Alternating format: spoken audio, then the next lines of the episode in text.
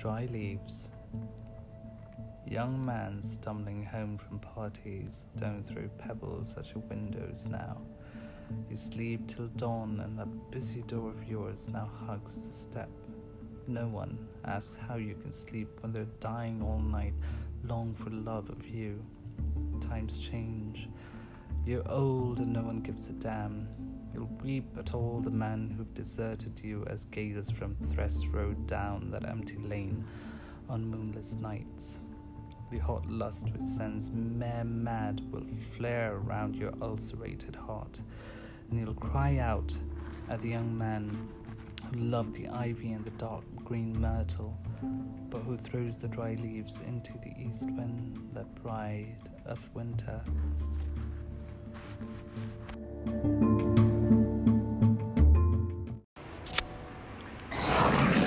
Hello everyone, आज हामी प्रमोद दाजुजीको साथमा छौँ and we're going to discuss about namaskar namaskar and what going to talk about today Uh, today uh, I have one topic. okay Topic छ एउटा मसँग sorry होइन let's let me muted yeah okay अनि एउटा topic मसँग छ but then Mhm. I wanna know यो perception as well for this for everyone's perception but yeah के भने अँ, जुन हाम्रो यो चाहिँ मैले खासमा एउटा सोसियल प्लेटफर्ममै देखाएँ हो होइन अनि त्यहाँ चाहिँ के भन्दै थियो भने त्यो चाहिँ एउटा पेजेन्ट रहेछ I don't know. Which pageant was that beauty pageant but then which one I don't know त्यसमा चाहिँ के भन्दै थियो जजबाट क्वेसन आयो कि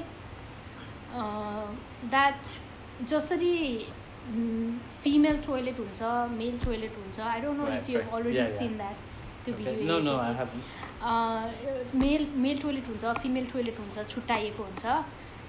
Do you think there is do you do you agree they should be third gender toilet as well भनेर यो question जज वेट जजबाट आयो होइन?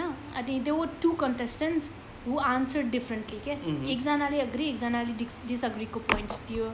So I just want I have my perception on this but then I wanna know यो perception तिमीलाई के लाग्छ? Do you agree they should be Third toilet as third gender toilet okay uh मेरो लागि के लाग्छ भने this there's an idea there's a lot of undertone to this है Mm. if you're talking about a physical toilet a Mm. toilet where people would go and just re- re- relieve themselves Mm. i would say there's nothing wrong with having an extra toilet Mm. I know. Mm. and for me that toilet for Mm. anyone to go and use No, but then, but you then, know? as a transgender, Yeah. uh, you mean like third gender भनौँ न Mhm. transgender भन्दा Even third gender, let's say. त्यो मात्रै जान मिल्ने Mhm. भनेर यदि जसरी मेलमा मेल मात्रै जान्छन् फिमेलमा Mhm. फिमेल मात्रै जान्छन् त्यसै गरी तिमी यदि कोही थर्ड जेन्डरको मान्छे छ भने चाहिँ त्यो चाहिँ त्यो टोइलेटमा जाने भनेर लेभल गरेर छुट्याइएको छ. भने तिमी स्ट्रेट तिमी अब तिमी being a straight you you would not prefer maybe to go to that toilet. किनभने you don't want yourself to be identified as third gender if. You're straight. होइन तिमी म केटी हो भने म केटीकोमा जान्छु तिमी केटाकोमा जान्छौ होइन। But then Someone who who is not straight Mhm. भने चाहिँ ऊ त्यता इजिली जान्छ होला Mhm. But then do you think there is importance or there should be such toilet Ah, wow. Never thought about the toilet thing. Me yeah. too, but then because yesterday if I you was think my- of it, then जसलाई पर्छ उसलाई थाहा हुन्छ the difficulty of you know having to be somewhere they don't feel belonged. uh, So if it's important for those people and i think yes there should be for them to feel comfortable like ages ago men and women as a gender they had this you know sub like you know separate places to go to relieve themselves mm-hmm. right so if they get that comfort, then if a different group wants that comfort, then they should have it too. I Okay, think. so I have a different point of view on this. Okay. Entirely different. And Okay. मेरो point of view exactly you feel like it's gonna wait, segregate wait them. I'll tell you. Uh, म भन्छु अनि त्यसपछि तिमीले you can. Counter point है. So मेरो point चाहिँ मेरो यो सुन्ने बित्तिकै यो क्वेसन आउने बित्तिकै त्यो जजबाट मेरो आफ्नो एउटा पर्सेप्सन मेरो थट आइसकेको थियो एन्ड एक्ज्याक्टली जसले चाहिँ त्यो दुइटा कन्टेस्टेन्ट मध्ये तिमी एकजनाले तिमीले भने जस्तै भन्यो अर्कोले चाहिँ एकजनाले चाहिँ तिमीले भने जस्तो भन्दा पनि तिम्रो पोइन्ट अफ भ्यू ठ्याक्कै अलिकति फरकै रह्यो होइन। मतलब दिस इज प्र्याक्टिकल वान तिमीले. भनेको एकदम प्र्याक्टिकल पोइन्ट भयो।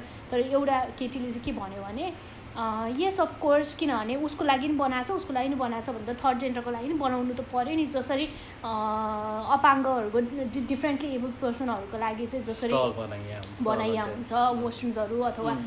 स्टेयर्सहरू भनौँ त्यो उनीहरूलाई कम्प्याटेबल बनाइया हुन्छ त्यस्तै थर्ड जेन्डर जेन्डरलाई एड्रेस गरेर नि बनाउनु पर्छ भन्छ होइन तर सेकेन्ड पर्सनले जे राख्यो त्यो एक्ज्याक्टली मैले त्यही सोचेको थिएँ कि you when someone is a third gender ने they identify themselves not as something very much different from male or female Mhm. but then they identify themselves As as, a male or, or female True.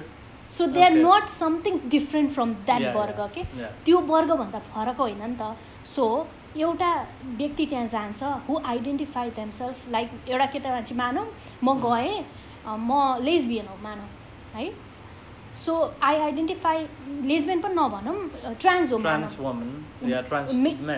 भनौँ. So मैले आफूले आफूलाई के भन्न चाहन्छु त म आफूले आफूलाई के एड्रेस गर्न Uh, चाहन्छु. म्यान You भने. भने. I am free to go to toilet toilet. होइन त्यहाँबाट चेन्ज. स्टार्ट हुन्छ क्या.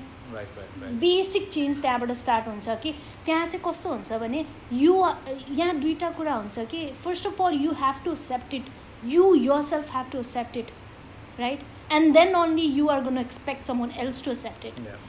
when you're not accepting it when you are feeling shy or you are feeling uncomfortable to accept it then do not expect someone else to accept it Mhm.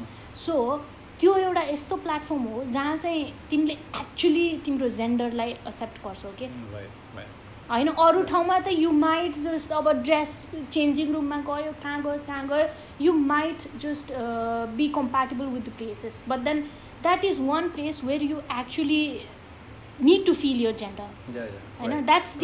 Actual place नि त so identifies exactly identifies so र त्यो मात्रै एउटा यस्तो ठाउँ जहाँ चाहिँ यसरी वर्गीकरण गरिएको हुन्छ कि यो केटाको यो। केटीको भनेर भनेपछि त्यही ठाउँमा नै हो एक्ज्याक्टली थर्ड जेन्डरले चाहिँ आफूले आफूलाई आइडेन्टिफाई गरेर चुज गर्ने place.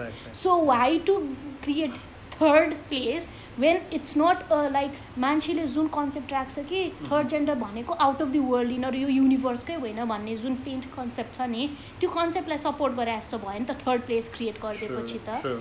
there has to be typical gender male female Yeah. so you belong to either gender either male or female Correct. yeah. so मेरो कन्सेप्ट नै त्यही थियो र मलाई चाहिँ यो ठिक लाग्यो Uh, सो नाउ मलाई पनि ठिक लाग्यो त्यो विचार चाहिँ because I was thinking very from the point of my point of view came from point of uh, let's say third gender. If Mm. I was feeling uncomfortable going to either of the Mm. washroom, then I would rather have my own.